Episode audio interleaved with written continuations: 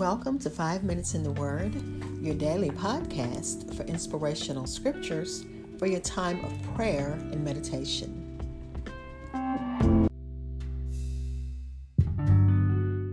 We're continuing Psalm number 106, but let's begin with a brief prayer. Father, we love you because you are so loving and you are so kind to us. Thank you that you remember our frame, that we are but dust. Thank you for forgiving us. Praise you for blessing us. In the name of Jesus, amen. Again, we're reading Psalm um, number 106, verses 6 through 12 in the Easy English Version. It reads We have done bad things as our ancestors did. We have done things that are wicked and evil. When our ancestors were in Egypt, they did not understand your miracles. They forgot the many ways that you showed them your special love. When, when they arrived at the Red Sea, they turned against you, Lord. But the Lord rescued them to show that His name is great. He showed that He is very powerful. He shouted at the Red Sea, and it became dry. He led his people through the middle of the deep water as if they walked in a desert.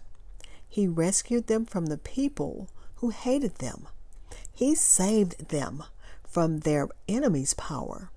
The water of the sea drowned their enemies so that none of them remained alive. Then God's people believed his promises. They sang songs to praise him. Again, that's Psalm 106, verses 6 through 12. I'll be right back. Again, this is Psalm number 106, verses 6 through 12 in the Easy English Version, which titles it, The Lord is Good. Yesterday's reading blended praise and prayer. In uh, this section, which uh, encompasses several verses, it's going to recall the story of Israel's sin.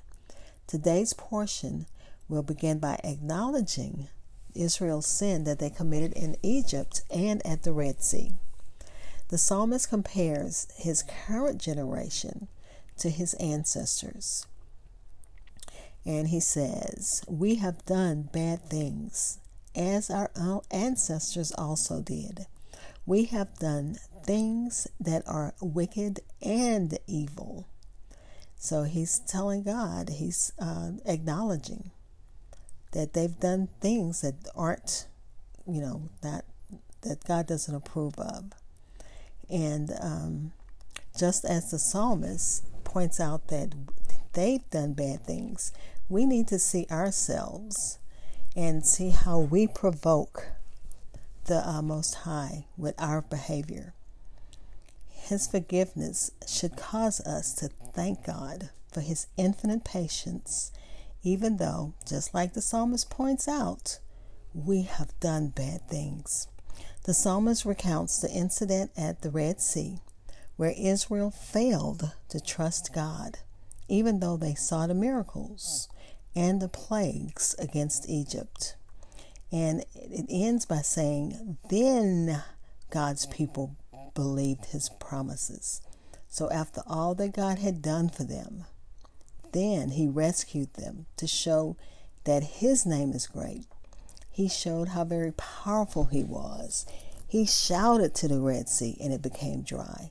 They walked in the middle of deep water as they walked on a desert. Now, just think about that. They're living through this. This is their experience. And they still did not believe until after God rescued them.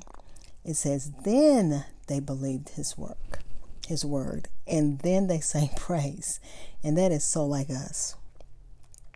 We, like the children of Israel, again, you know, complaining. Um, he gives us the best, but we want even better. He does uh, makes a way, but we want to go a different way.